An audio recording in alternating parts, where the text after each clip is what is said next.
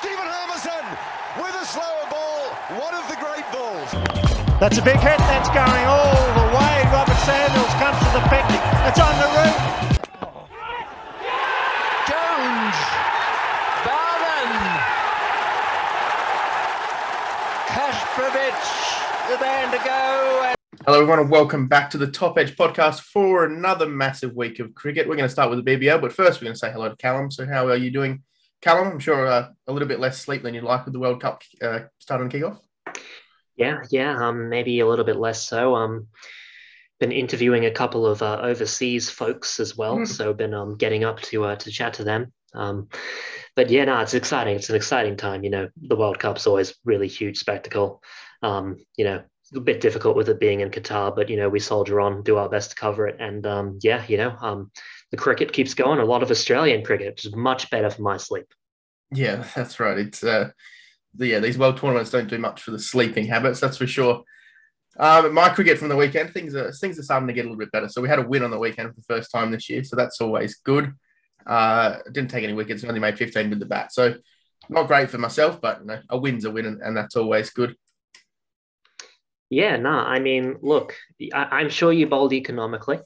Um, I'm sure you worked in the uh, in the team in the team dynamic, and um, you know, in the end, like you said, a win's a win. So I don't think don't think you're at risk, especially considering you bowled pretty well in last week. Yeah, yeah. I didn't go for 37 from two overs this week, so that's always that's always a win. Uh, the red ball cricket's not far away though, which is good. There's only a couple of weeks until that, that test starts to kick off. The Prime Minister's 11 game is also, I think that's in a couple of days' time, so that's going to be good. And uh, Pat Cummins is trying to make amends with Justin Langer. I don't know, buying him lunch and, and taking him out for dinner. That must be nice. Um, yeah, I'm not sure how Justin Langer reacts to that, but I, I, don't even know why he's doing it. To be honest with you, it just seems a bit odd. Uh, I think just move on. That's probably the best way to do it. Yeah, it is a strange one. I guess I guess it's just his his effort of trying to make amends. Um, I don't know. I mean, Pat Cummins is quite famous with restaurant controversy. Remember picking up the uh, COVID nineteen during I can't even remember which series it was, but yeah. Um, so I don't know. Restaurants seem like a risky risky business when it comes to Cummins, but um, you know, I I I don't have one opinion one way or the other. He can do it if he wishes to. yeah, it just seems odd to take your former boss out to dinner, but it is what it is. We'll move on to uh, the major billing of the week, and that's the WBBL. We've got it coming off first this time. Uh, so the main rounds are all done. It's finals time, uh, and the Scorchers missed out, and that was the the biggest surprise. So going into last week, we thought well, they're the Scorchers, right? They're gonna they're gonna sneak through, but yeah, they lost their last three games, and suddenly the Scorchers are all gone. They did, yeah. They really stumbled over the finishing line in a very unscorchers like um performance.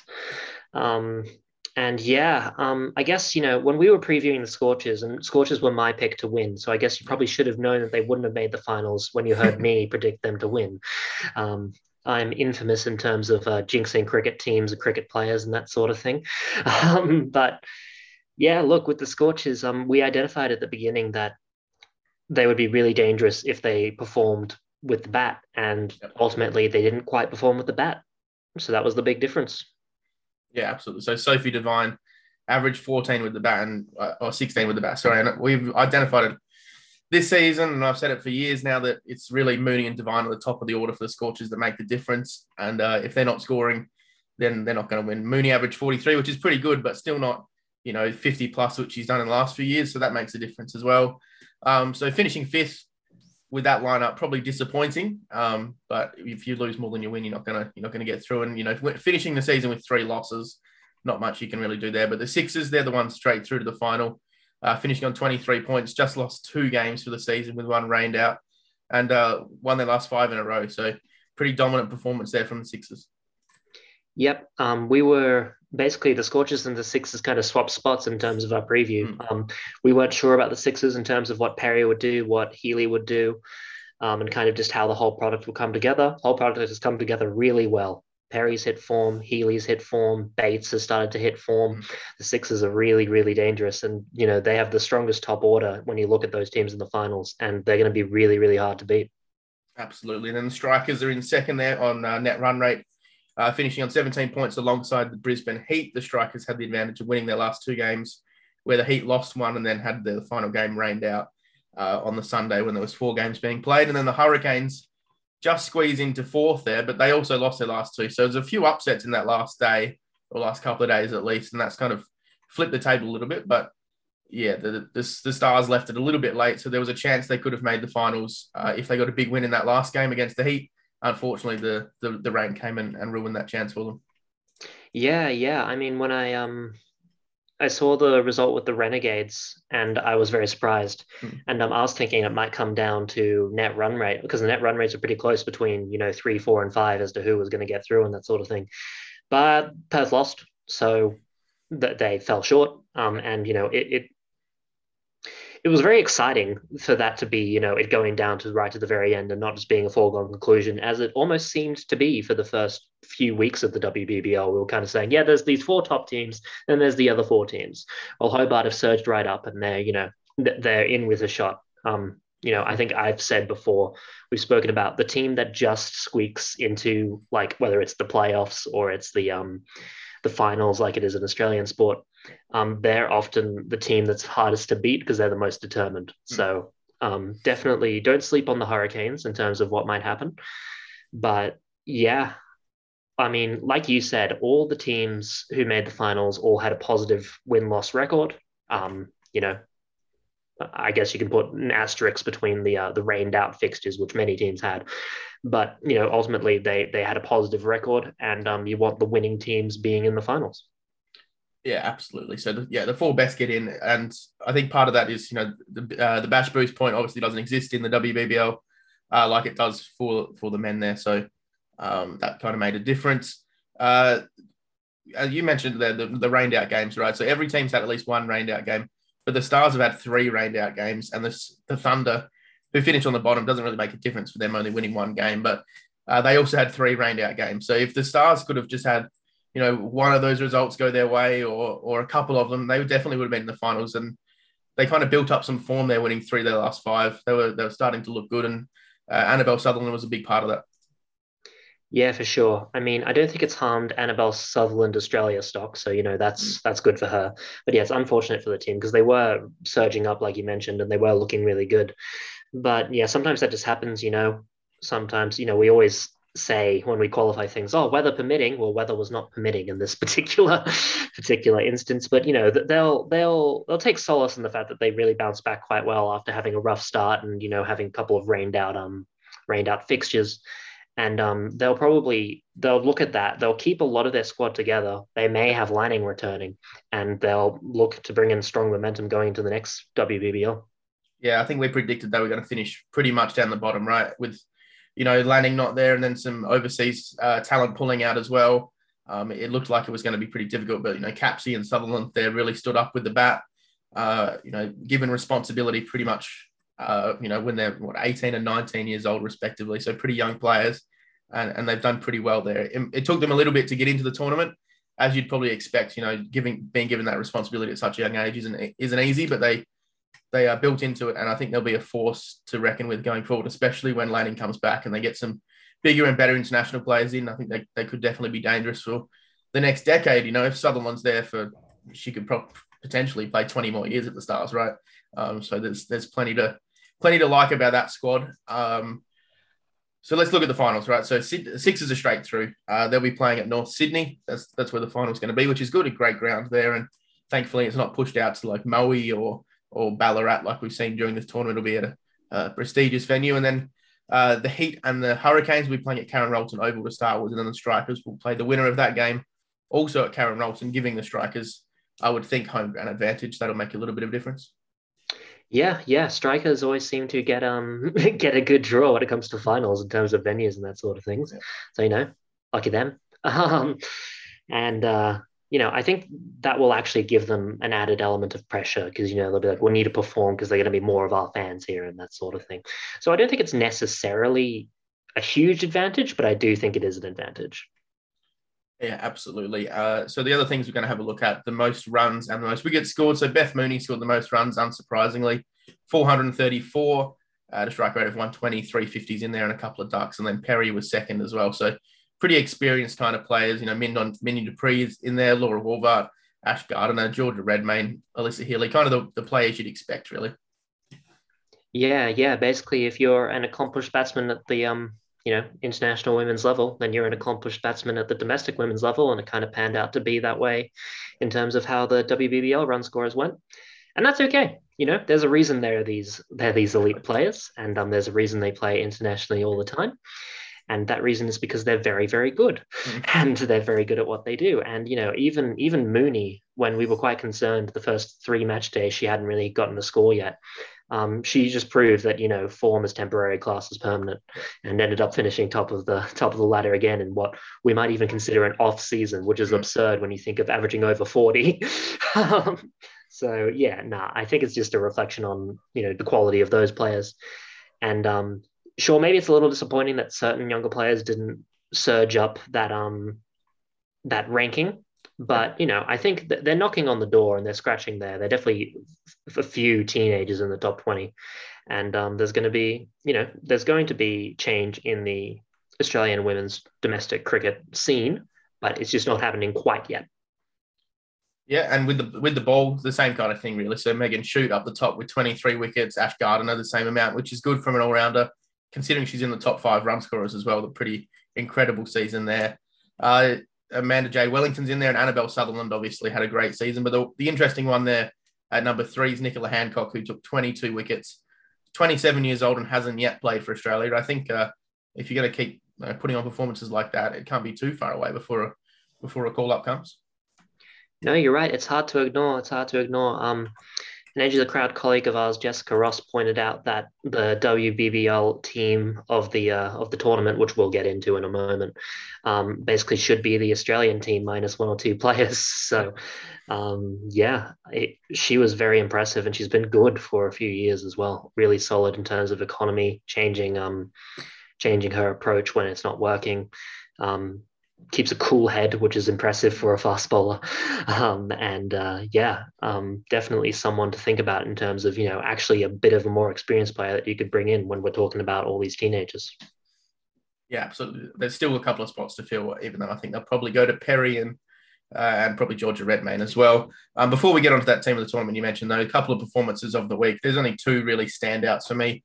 Ash Gardner with 85 or 48, just brutal hitting once again from her. Um, no, no real surprise. They're probably the biggest and most consistent hitter in uh, in women's cricket at the moment. And then Megan Schutt on the final day of uh, the tournament took six for 19 for the strikers, so taking some good form into the final series. Yeah, the six for was incredible, and Schutt's been really good all tournament. She just has a knack. Like even if you look at her and you think, oh, she doesn't really seem like that kind of limited overs bowler, you know, that killer, you know, either pace or change of change of um, you know, line and length and that sort of thing that you expect out of a you know really elite T20 or one day bowler.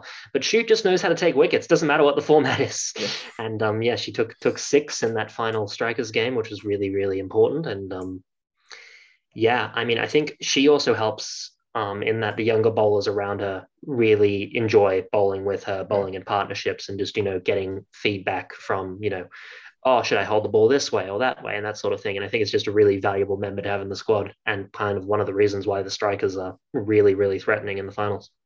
Yeah, I think Schutt's a really good just uh, bowler in all formats. I'll be interested to see if she can kind of keep up um, in the next few years when T20 cricket becomes a bit more specialised with you know your slower balls, um, the, the, stuff you mentioned there, your cutters, all that kind of thing. She kind of just bowls uh, not overly quick. She's probably you know around that hundred kilometer hour mark where you've got you know Darcy Brown and stuff pushing one one twenties and even one thirty in this tournament.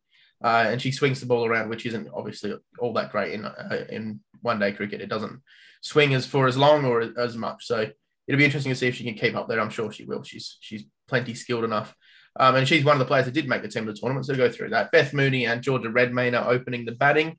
Uh, Alyssa Healy at three, Ash Gardner at four, Sutherland at five, Erin Burns at six, then uh, Amelia Kerr, Jess Jonassen, who was named as the captain, Amanda Jade Wellington, Nicola Hancock, Megan Schutt, and Molly Strano as the 12th player.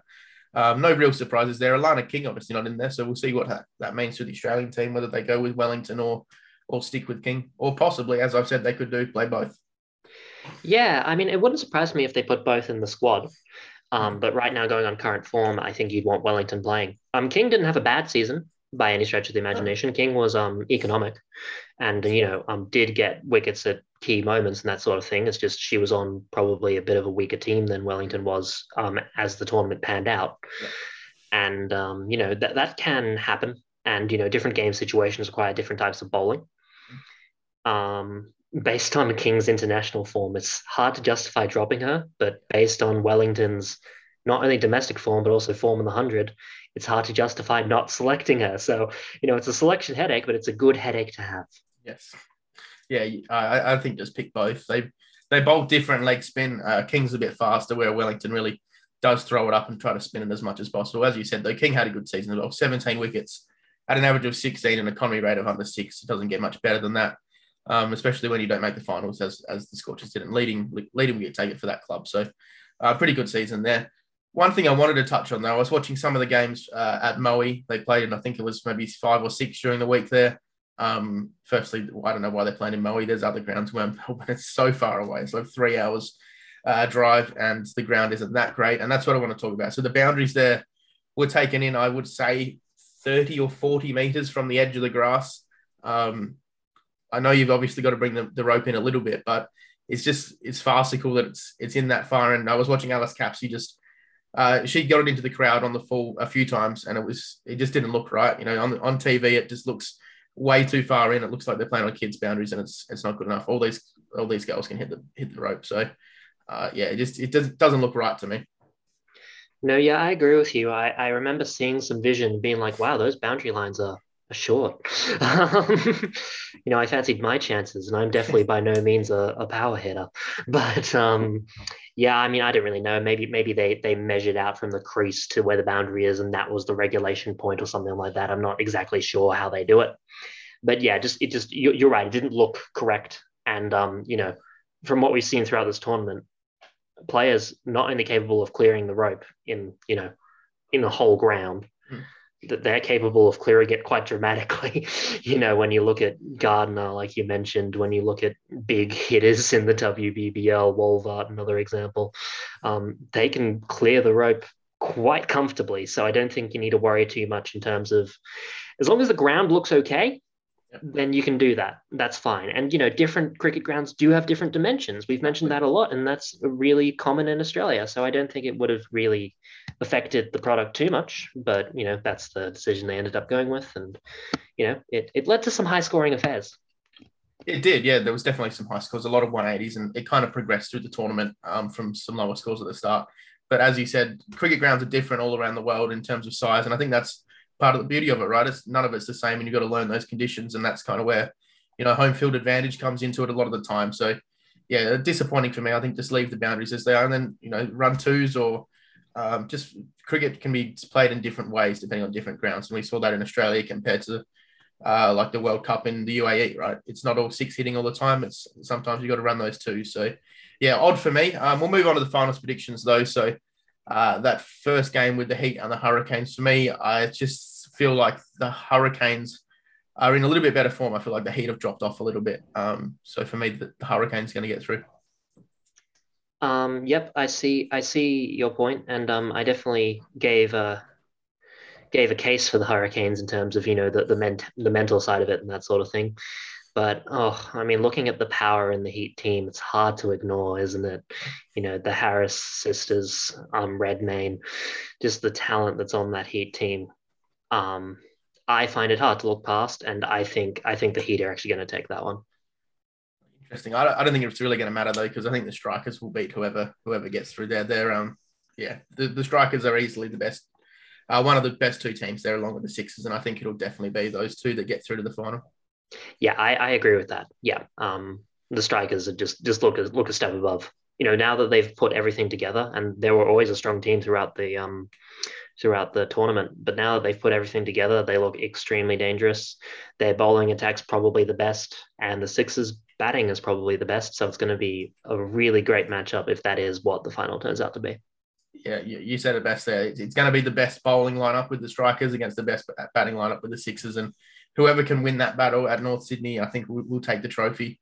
Um, North Sydney, pretty small boundaries though, so I, I, think the Sixers will probably, you know, they've got the advantage of of being there a week longer. Um, you know, they're already in Sydney; they'll stay there the whole time, and they know that ground inside and out. Like Ellyse Perry's hit double hundreds on that ground before. Um, plenty of runs scored there. So the Sixers for me look like they look like the team that's going to win it. Yeah, I agree with you. I think the Sixers are the favorites to win right now. Excellent. So that's that's it. Sixers will win the tournament. Uh, a little bit different to what we predicted uh, six or seven weeks ago. That's for sure.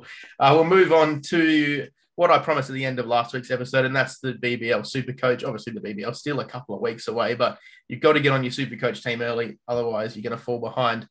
Uh, so we'll go through the rules first. Essentially, how you score points, right? So one run per uh, one point per run, obviously, and then uh, and then run bonuses for uh, so you get 10 points if they score more than 50, 20 points for 100. So you really want to get those players that I, would I'd suggest just get opening batters because they get the, the most opportunity, right? Um, and then strike rate bonuses, different stuff for, you know, all the way up to a strike rate of 160 with a bonus 25 points there. 10 points for a wicket, which is important. So if, if you've got bowlers that uh, you want bowlers that are taking wickets effectively, um, there is economy rate bonuses, but it, it's really those wickets that, that you're after. No one's going at less than four and over. That's just just not happening. And then obviously points for for catches and, and runouts and stumping. So that's one to watch. Interesting that they've got rid of the uh, the wicket keeper catch, which used to be less points than the outfield catch. Um, but the things to remember when picking your team. So the most important things are availability, right? So the Australian players are not there. They're just not going to play. Don't pick any. Don't pick Steve Smith. Don't pick Usman Khawaja. Usman Khawaja is a very uh, tempting pick. I know he's nice and cheap, but uh, yeah, he's not going to play. So just leave him out of it. Marcus Harris. Uh, some people I've seen have picked Marcus Harris in the thought that he's not going to play the first test. That doesn't mean they're going to let him play Big Bash. He will not be there. He'll be on the sidelines for the Aussie team running drinks. Um, there's also a few others like Mitch Marsh and, and guys that could get called in. Uh, I'd, I'd, suggest probably stay away from them for a little while, especially since the, uh, the Scorchers aren't playing.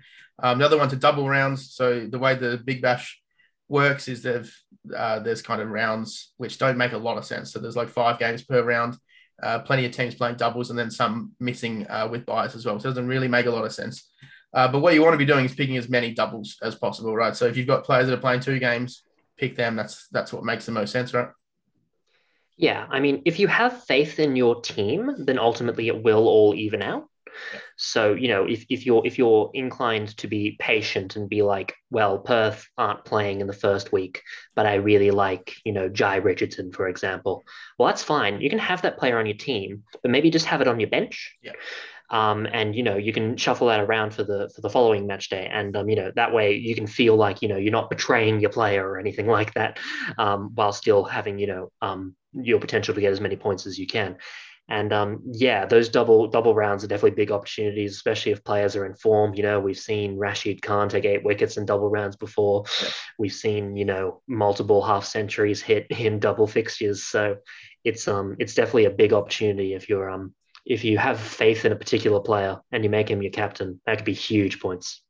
Yeah, absolutely. Yeah, definitely. Captaincy is also important. So double points for the captaincy, and then the vice captain if that player doesn't get up. But I think you said it there. The the players that you believe in that will play for your side essentially the whole tournament. Um, if they're not don't have double rounds, put them on the bench. Um, they'll still bring cash in for you, which is important, right? So for for the players on the bench, you want guys that are that are building cash that are that are going to make uh, more runs than predicted or take more wickets than predicted in order to push their base price up, essentially giving you more money to trade in players going forward. Um, so for round round one, there's three teams with doubles, which are interesting: the Stars, uh, the Strikers, and the Thunder. But then the Thunder have a buy the next round, so you don't want to be bringing in too many Thunder players because then you'll have to be trading them out um, in order to bring probably Scorchers players in for round two. But we won't go too deep into it. Um, we'll go through my side to begin with before we get to yours, Callum. So I've got Matthew Gilkes keeping because essentially he's got the double round to start off with with Inglis on the bench. Um, Inglis is another one of those players that could get called up to the test team if Carey gets injured, but I'd suggest he's probably safe at the Scorchers for a while there. Uh, I've got Hales with the bat double round. Uh, he's also excellent, been at the Thunder for a long time and is very good at the Big Bash. Uh, Colin de Grandhomme going to bat and bowl for the Strikers. Probably top four batter and, and uh, I think would bowl all four overs as well. Rilee Rossouw, who some people are definitely underrating going into this tournament. I think he's going to dominate uh, alongside Hales. I think they'll probably open together. Uh, Jake Weatherald with the bat. I've done that as kind of a point of difference. A lot of people have gone with Chris Lynn uh, as the strike that striker's batter. I just don't think that Lynn. Uh, firstly, he hits straight. That's how he scores sixes, and they're going to be playing at Adelaide Oval twice, long straight boundary. So that's a big hit to clear. Not sure he can do that. And then, you know, Weatherald, a little bit more experience and plays to those square Adelaide boundaries a lot better. Marcus Stoinis, very cheap at 83,000 and uh, will bat and bowl, I would have thought. Um, and just, you know, hits the ball a mile and will probably be captain for the Stars as well with uh, Glenn Maxwell out for the whole tournament as well. Darcy Short and Dan Hughes on the bench. Darcy Short speaks for himself, right? Massive hitter. And then Dan Hughes is in, well, incredible form really in, in uh, one day cricket. It hasn't really translated to the Big Bash in the past, but I feel like this could be his season. Um, Matt Short, I've got as a bowler, uh, essentially because he can bat and bowl, right? So you want bowlers that can do a little bit of both, ideally, unless they're absolute guns like Rashid Khan, uh, who I've also got in there. Um, interestingly, he's ta- he hasn't taken a lot of wickets this year, right? He's been a little bit slower, and I think we've talked about it a few times.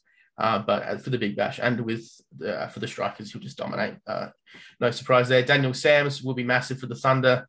Uh, obviously, no Khawaja at the Thunder. He'll probably spat, I would have thought, in the top six this year. Uh, and then obviously bowl his four overs and can absolutely smash it out of the park, hit sixes. So looking at the strike rate bonus there. Brody Couch, who really stood up for the Stars last year uh, with the ball, and is going to be a massive part of that bowling lineup, probably taking the new ball. And then Adam Zampa, who's in incredible form. We've seen it in the in the World Cup, and then the, the ODIs for Australia, and importantly, not playing Test cricket, so it doesn't matter. Ashton Agar's also not in that Test setup, so that's not a big deal. He's on the bench along with Michael Neser. So a couple of guys that could get called up for Test cricket, but should be there from the start. Agar obviously buys for Agar and Inglis in the first round, but will come in and be pretty important in that second round. Yeah, um, I quite like your bowler picks in that you've picked, you know, a lot of wicket takers in your starting bowlers, but your bench bowlers are actually quite good in terms of economy rate, and you get bonuses from seven and lower for economy rate.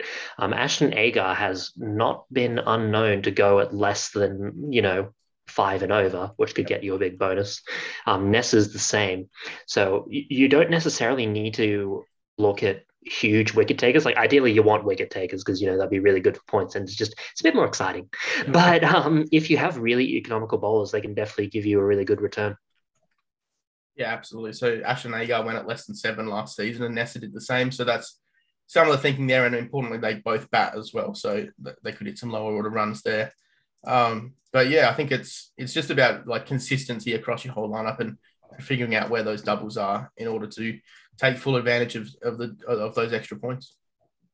Yeah, for sure. So I've gone a bit kind of more of a long term mindset with my team, just in terms of you know kind of hopefully developing cash mm. and hopefully being able to um, move things along as the rounds go along. So um, my wicket keeper is Josh Philippe because I think he's just the best performing wicket keeper batsman yeah. in the BW in in the BBL. Um, my bench keeper is Sam Harper, who's just really solid and can sometimes you know bail out renegade collapses, which happen kind of frequently. So you know that's something that I put in. Um, put in terms of um, my mindset. Um, my batsmen are Ben McDermott, Matt Short, I have selected as a batsman because he's he was an excellent form last season, and I think he's going to do really well again this season. Uh, Jono Wells, Hilton Cartwright, another one of those who will probably bat five and be able to just hit big and have mm-hmm. you know full license to hit big. So that's kind of where I've gone for that. Um, Alex Ross on another team, which I feel may collapse, and Alex Ross is a middle order batter. Yep. And then on the bench, I've gone for Caleb Jewell and Fraser McGurk, um, who I think will develop um, a bit of a, a bit of um, kind of cash for me going into the future rounds. Um, Jewell's 91k, Fraser McGurk's only 66k, and they're both pretty good performers when it comes mm-hmm. down to it. So that was kind of my logic there. And then on the bowling side, I've gone for Sean Abbott because I have to. Um, I've gone for Wes Agar because I think he's going to be a huge wicket taker, going to be really important this season for the strikers. Um, Nathan Coulter-Nile, just historically, has a really good T20 record. Uh, Matt Kuhnemann, because I wanted to have um, a good spinner in there. And I feel like, you know, with the way Brisbane have changed their lineup, um, he might play a bigger role than he has in the past. Um, Todd Murphy, um, kind of from, you know, good form in uh, the domestic season and the one day cup and that sort of thing.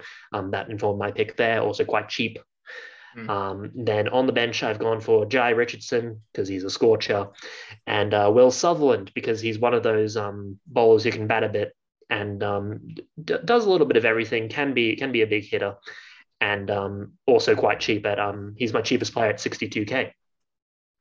Yeah, good call all around. I think they're definitely a, a longer look at it compared to mine. There's the kind of two ways to play it. You're either just chasing big points every round, or you're trying to get consistency in order to win at the end. And yeah, definitely two ways to play it. Um, neither of us picked Tim David though, which I found interesting. We obviously talk about him every four and a half seconds on this podcast. I'm going to do it again. He's at uh, I think it's eighty six thousand, so very cheap for the kind of damage he can do. But uh, as a middle order batter, and with the the Hurricanes, they're having you know Wade and Short at the top of the innings, and then Caleb Jewell in there as well. I'm just not sure how much uh, how much time of the crease he's going to get. Yeah, that was similar logic to like I was looking at David when I was selecting McDermott. I was looking at David and I was like, mm. oh, he's much cheaper and he's just as good. But I, I, ultimately went with McDermott because he either he either opens or he comes in at three. Yeah. Um, he gets more exposure in terms of being able to hit and hit big, and because he's on the fringe of those Australian teams and that sort of thing, he's going to want to perform big. And you know, I, I look at the mental side of the game quite a bit, and I think that'll have a big impact on his performance yeah, he'll also probably keep as well. So that could bring in some extra points. And I think that's important. You want to get multidisciplinary players that can uh, that either take a lot of catches in the outfield, which you know Tim David also does, but I've seen him drop some in the past as well. Um, where McDermott, I wouldn't think would do that. Uh, so yeah, that's kind of that's the idea of it, right? You get just get as many players in that are going to build cash going forward, especially in the early rounds, right? You want to be bringing in Mitch Marsh, who, if you look at it, it's like two hundred and forty-six thousand uh, that's a lot of money to, to put up first, and he's going to obviously make a lot of runs and take some wickets towards the end of the season. So you want to find a way in for him, and doing that, as you said, is building building money on the on the bench. But we'll move on. Two six are out. We're going to mix it up and put it in third this time. Um, I'll kick things off with the first question. So today, the avenue for David Warner to become captain officially opened again. Um, do you think he's going to be appointed captain for Australia uh, again? Um, 60% yes. I think it wouldn't have been such a debacle and such a public debacle if there weren't some murmurings in the back rooms about making David Warner a captain. So I think it is going to happen. I don't know how long it's going to happen for, but you know, I think they want to not only do they want to do it in terms of they think you know he's an aggressive positive player he might bring that aggressive positive mindset to the captaincy and to the team and that sort of thing. But i think there's also an element of they want to give him some redemption from you know every player from the the sandpaper gate as we call it copped a lot of ire and justifiably so but i don't think anyone copped it nearly as bad as david warner did and you know that that will definitely have an effect on someone you know right or wrong oh, that level of scrutiny is going to going to really affect someone. And it probably has you know even if he doesn't present it affected david warner quite dramatically. So i think it would be a real personal achievement for him. And um, it would feel i guess symbolic of truly moving on from that whole incident. I guess i guess the best symbol of truly moving on from that incident would be seeing um, bancroft in a team but i don't know whether we're going to see that um, it seems like the Warner captain thing's more likely, but you know, it still still kind of has some symbolic value. Yeah, and I think Bancroft will have to score a lot of runs to get past some of the openers that are already in line. You know, Henry Hunts and players like that. Uh, not impossible though. He batted pretty well last week. Yeah. All right. So my first question is kind of related to the to the WBBL, and um, a few of those games that did get rained out did end up having some play, but just not enough to qualify. Um, would you would you consider counting those results, or do you think it makes the most sense to make them no results? Yeah, no, I just think no results is the way to go. Um, what I think they should be doing though is looking at forecasts ahead of time and then figuring out, oh, we're obviously not going to get 20 overs in here. Let's shorten the game beforehand to make sure we get a 10 over result or a, a 15 over result, something like that. Because currently they're trying to bat out 20 overs and then obviously we're not going to get through the next innings, right? So then there's only three or four overs bowled in the next one.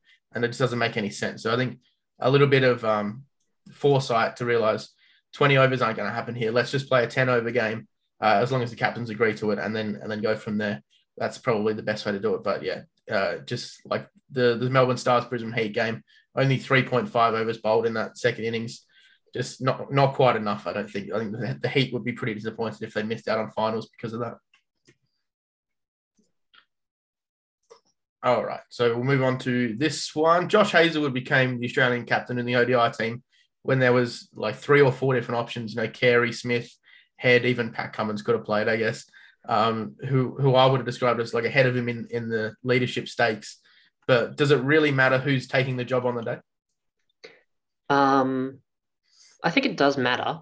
You know, I think I think leadership does matter, but I think Hazlewood, you know, even though you don't think of him as a leader, does have those qualities. Um, and if he keeps his head, which sometimes he doesn't, but if he does keep his head, then he's he's very good in terms of you know motivating his guys, putting on good performances, and um, you know having those leadership, those in some of those intangible leadership qualities that different players have. So you know, I think I think it's fine.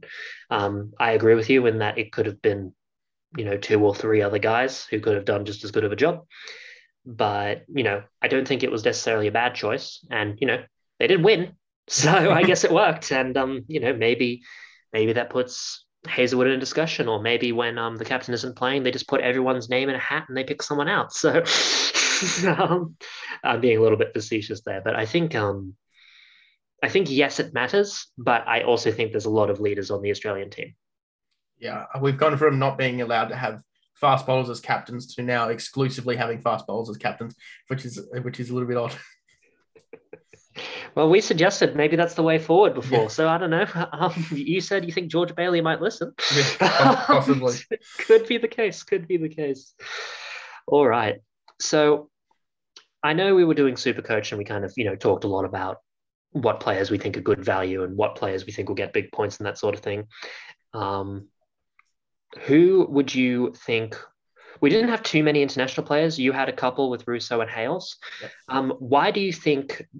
I think more Supercoach teams aren't going with international players. Why do you think that is? Is because they're playing different tours, or is because they don't know them as well, or what do you think the case is there? Yeah, so I think it's just about uh, you know the South African League and the UAE League you want players there for as long as possible, right? I thought about putting Andre Russell in, but he's only playing four games, right? And and it's just not quite worth it, um, especially with how the how the doubles work. It just doesn't make sense to have someone that's not going to play uh, any of those double rounds. And uh, yeah, I think you said it right. You're not quite sure how international players are going to do. Um, like Sam Billings, I looked at Sam Billings and Colin Munro at the Heat.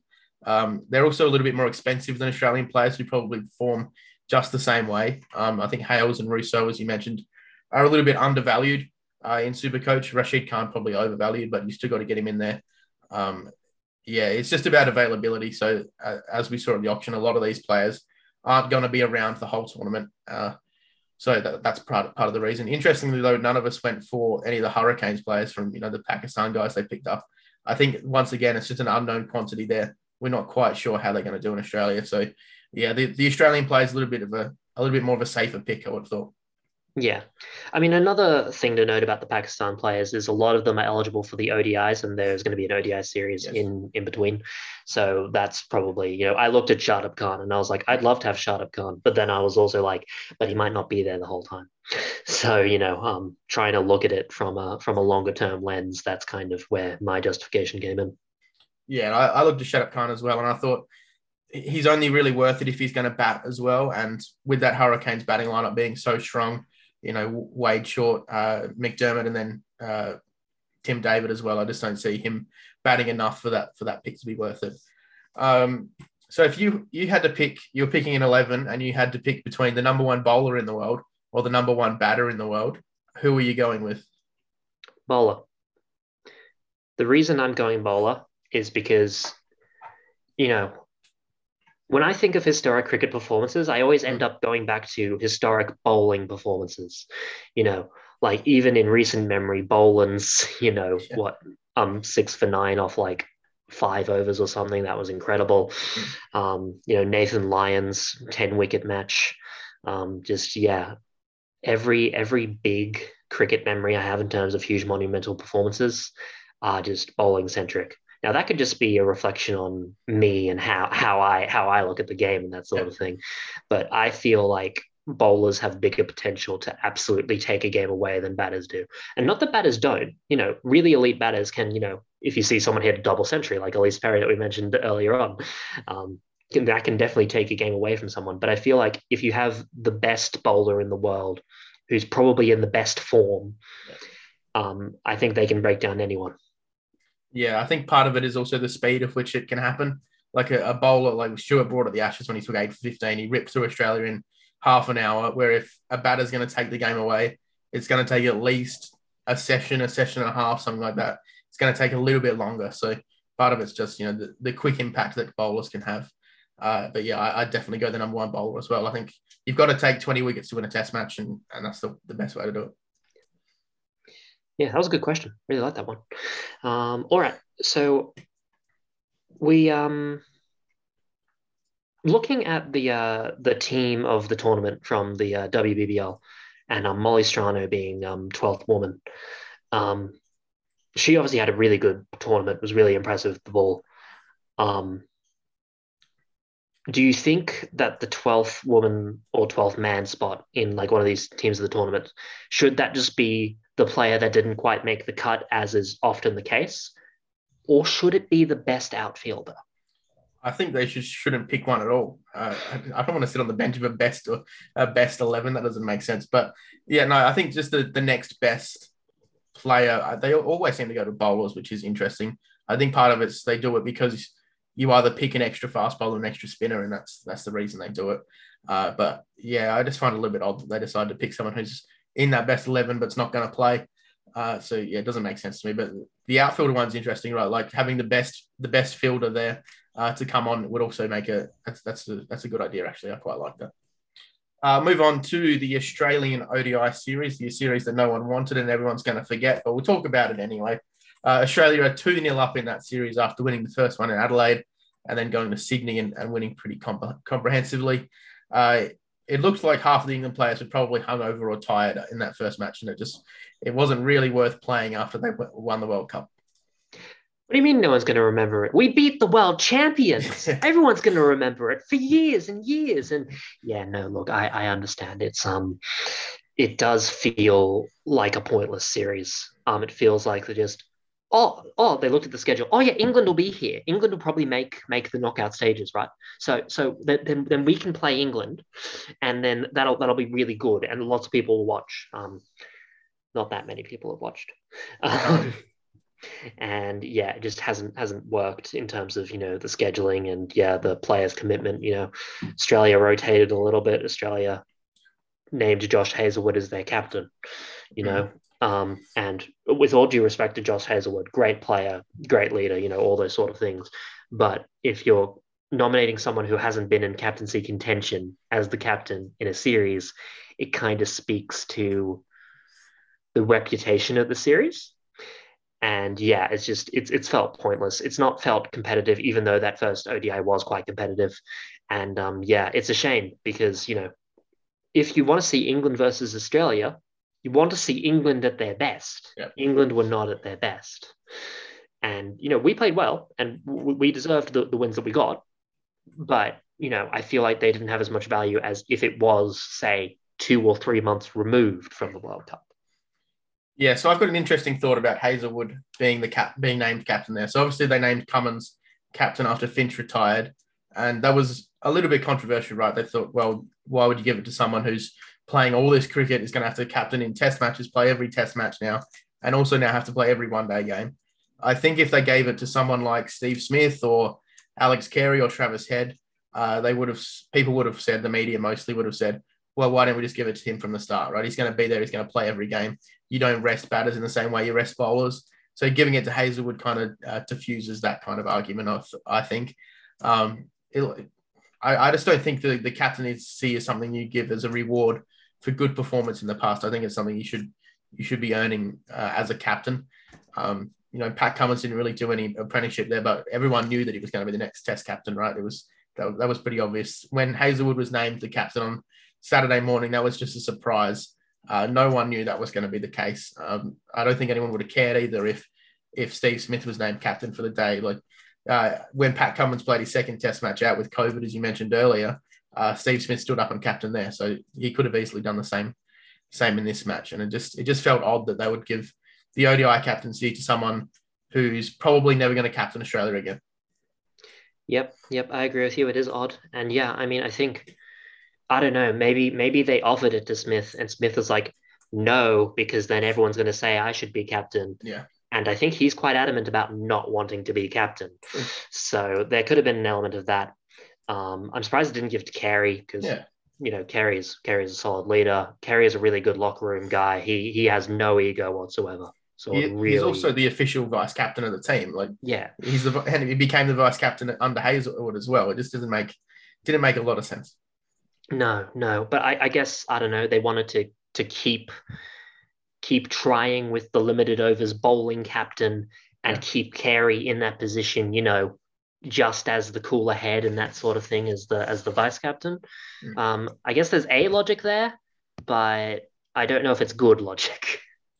Yeah, maybe also they're just not quite sold on Carey as the as the keeper uh, in that team. Maybe they want to move on a little bit to to Inglis or someone else, Philippe maybe, uh, and giving Carey the captaincy would have cemented his place in that side. So that could be the other reason. Uh, the best performances from these two games, though, Dawid Malan in that first England innings, 134 off 128, including some massive sixes. He was look, no one else made above 35, so he was really he was the dominant performer there and, and made sure that England got past you know, what could have been being bowled out for 200 after Adam Zampa and Pat Cummins took three each. Yeah, I mean, honorable mentions to, you know, Billings and Buttler and Willey in particular, you know, putting up um good, solid performances alongside Malan. But yeah, it was all Malan. It was, you know, once he got settled and he started swinging and hitting his shots, it was, you know, it's why he's one of the best limited overs players in the world.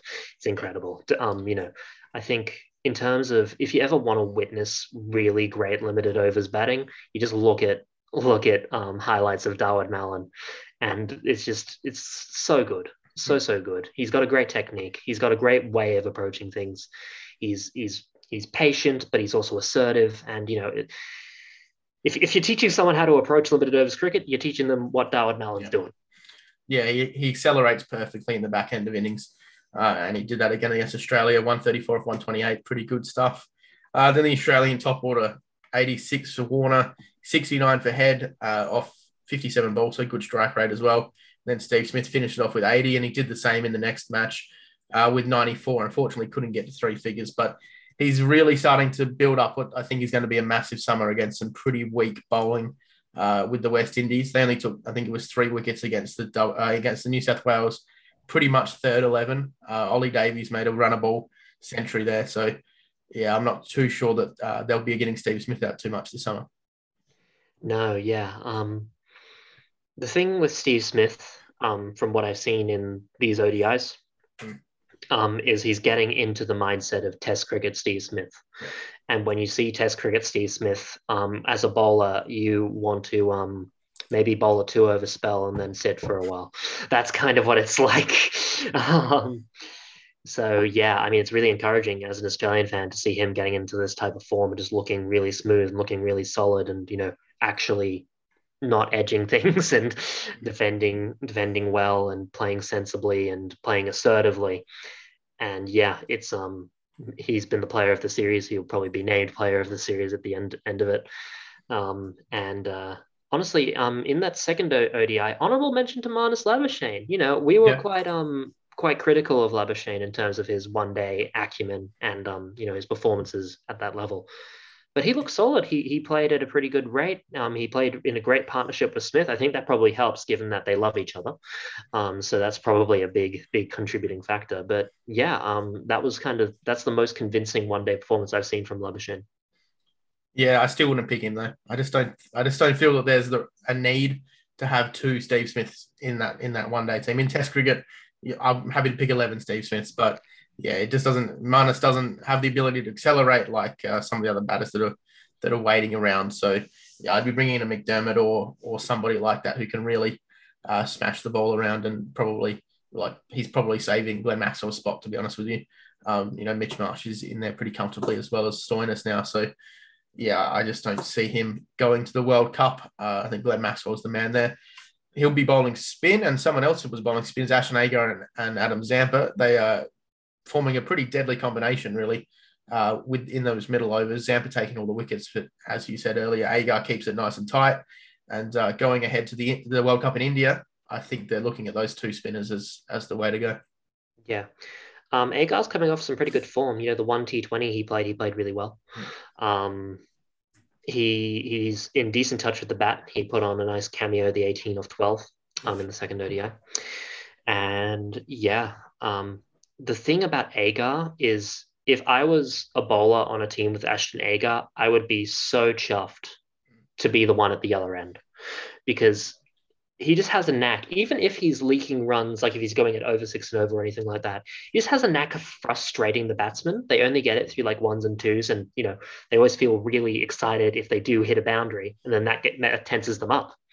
Um, so Agar's a great, a great guy to bowl in partnership with, and when you have a player like Adam Zampa bowling in partnership with Ashton Agar, then it's really, really deadly because you know they turn it the same way, but Zampa turns it a lot more, and um, you know Zampa will try some things, and you know when you're used to just kind of trying to you know poke Agar around, and Zampa comes on with a wrong, and then all of a sudden you know you bowl through the gate. So it's it's a really good piece to have, and probably a really important piece when you consider the uh, the World Cup coming up.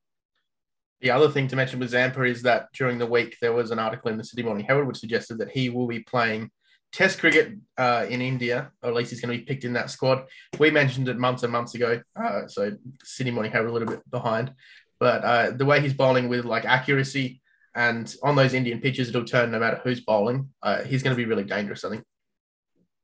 Yeah, he could be dangerous. Um, I don't know if he'll make that team. Um, we've spoken about his first class record and how yeah. questionable it is. Um, also in terms of his he's really a limited over specialist. He hasn't played a first class game in what three years? I think that's right. Yeah, that's a long time. And um, you know, Zampa's had a couple of injuries and stuff like that, so you kind of worry he is quite a quite a quite an active motion. So you kind of worry if he's going to be able to sustain that over you know big periods of bowling what could be 15 over spells like what Lyon yeah. does. Um, so you know th- there are some con- concerns there, and you feel that some of the um, some of the spinners, you know, the the, the Murphys, for example, um, in the uh, in the uh, Australian domestic setup, will probably feel quite hard done by Swepson, another one, um, just because Zampa's you know that good that he gets to go on the coattails of his white ball form.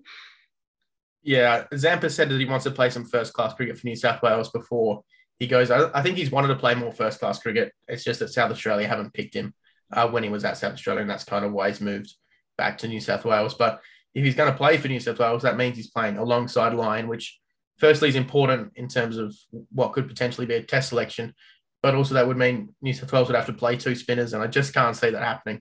Um, they've got such a strong fast bowling lineup. Even their you know their second and third uh, bowling lineups are really strong.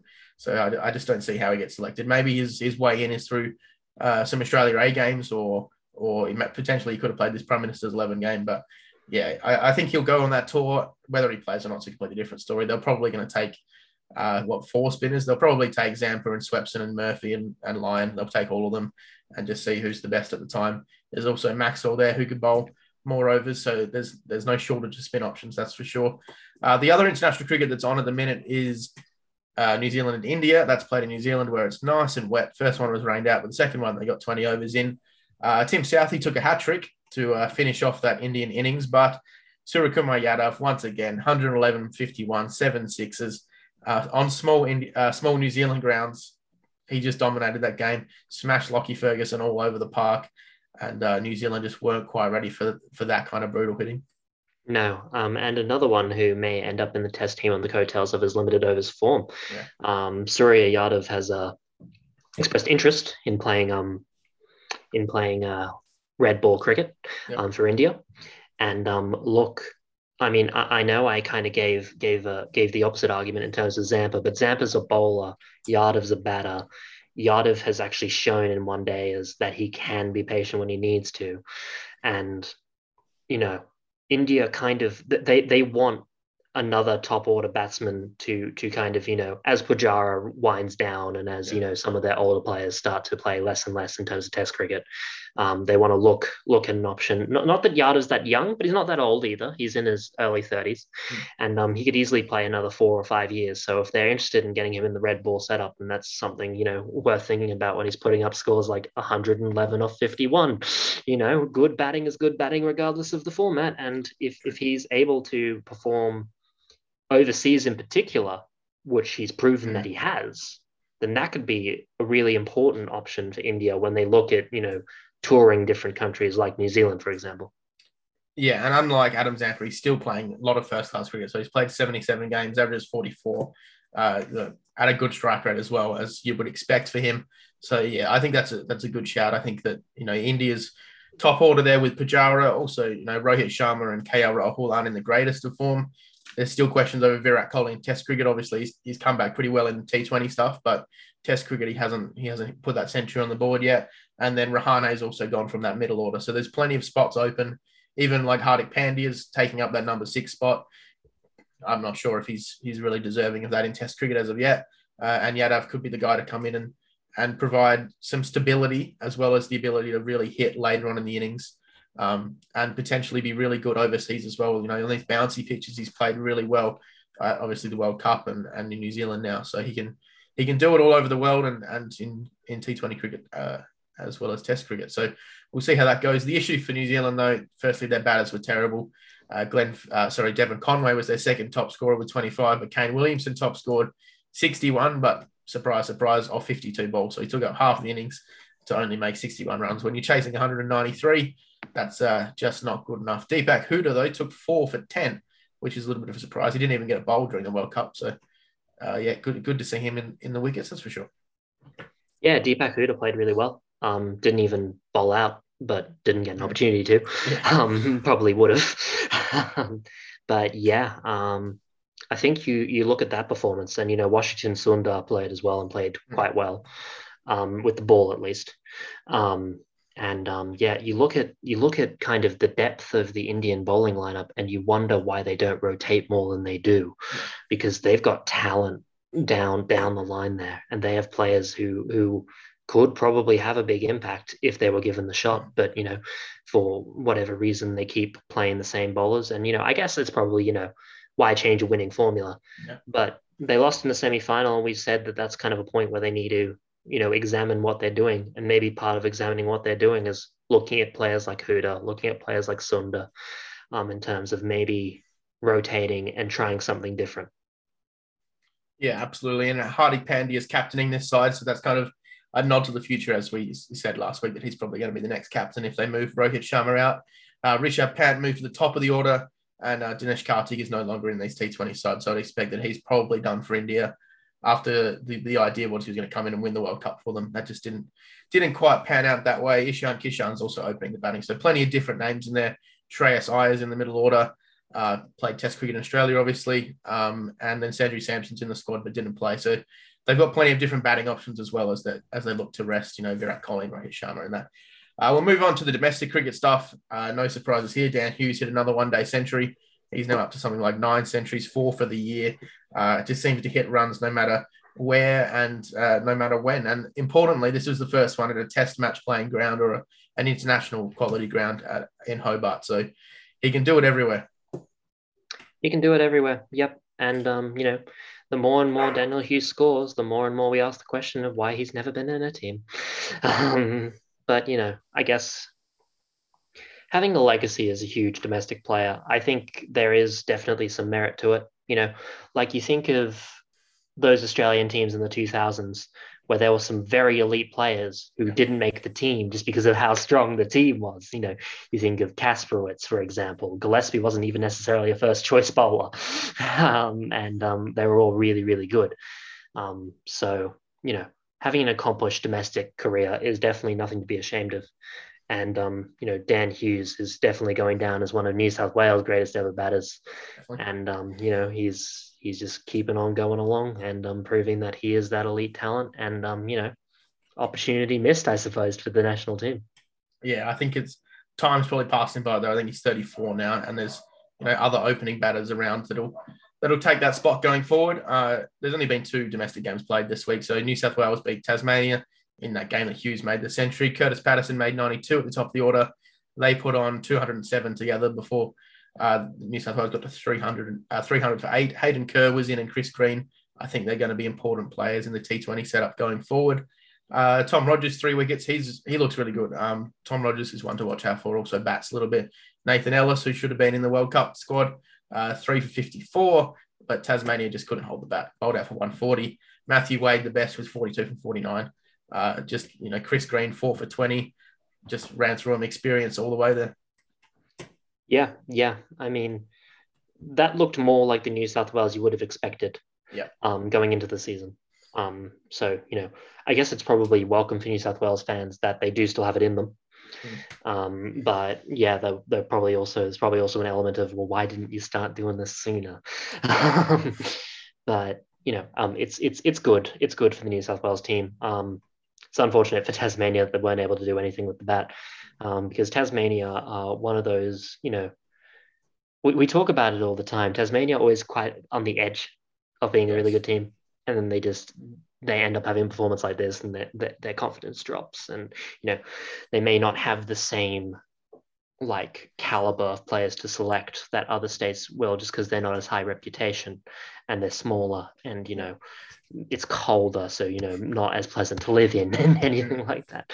Um, so you know there's definitely a few elements but congratulations new south wales. Really strong performances from hughes and patterson and uh, yep uh, a good a good um, couple of matches even though we only had a couple good couple of matches for the domestic domestic season yeah, Tas, as, as you said, the Tasmania's nice and cold. It's not really uh, so like Queensland attracts players like Khawaja and Richardson because of the lifestyle you get if you move to Queensland, you know, nice weather and all that kind of thing.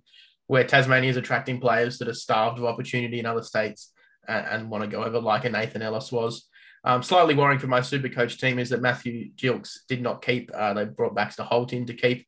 I'm not sure the reason for that. Maybe it's just a batting thing, and they want they want Gilkes in the outfield and Holt keeping. But slightly worrying for me. Uh, the other domestic game that's going on at the moment is South Australia and Queensland in the Shield. South Australia were five for 25 yesterday. Their top order is is gone, not helped by the fact that Head and Carey are playing for Australia and Henry Hunt is playing for the Prime Minister's 11.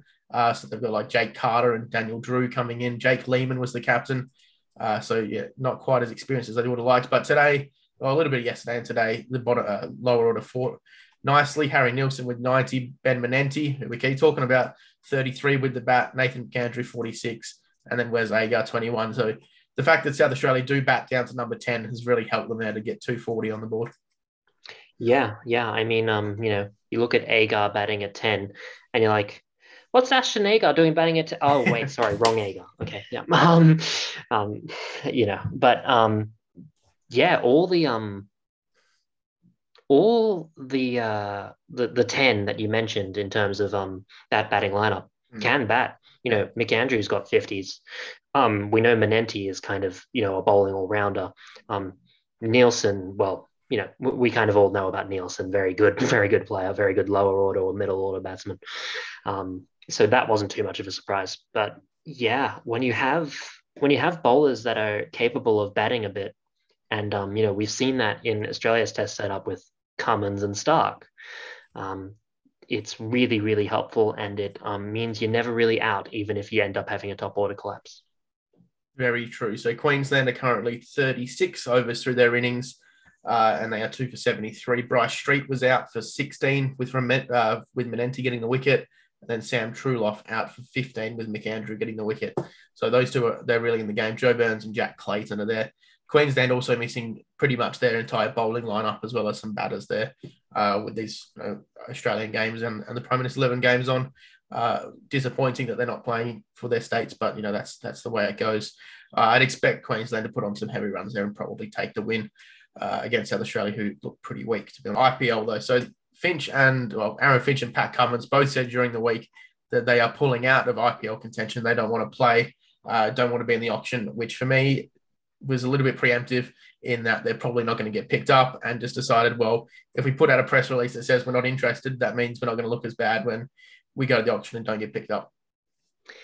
Um, look, I could have seen Finch being picked up, but he probably would have been picked up for a lesser fee than he'd have wanted to have been picked up yeah. for.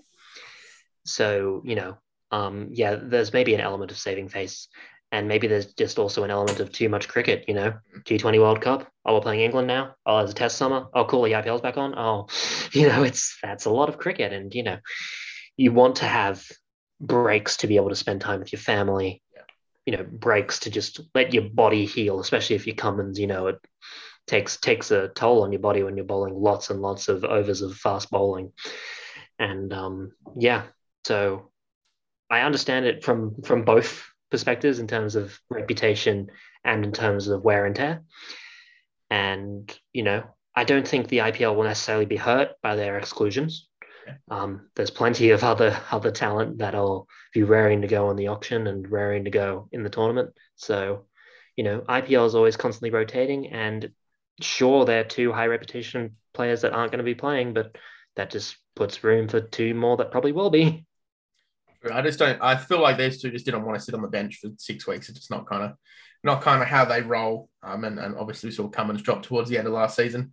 Interesting for Finch though. I, I thought he would have gone just because this is probably his last chance at the IPL, as well as you know if he put a good IPL together, he could have potentially stayed as Australian captain and continued in T20 cricket. Where now he's going to miss out on that opportunity, and if he doesn't perform in the Big Bash, that's probably it for him. So yeah, he's let that opportunity go, which is fair enough if that's the way he wants to play things. Some other Australians will let go though. You'll be disappointed by this. Sean Abbott's gone from the from the Sunrisers.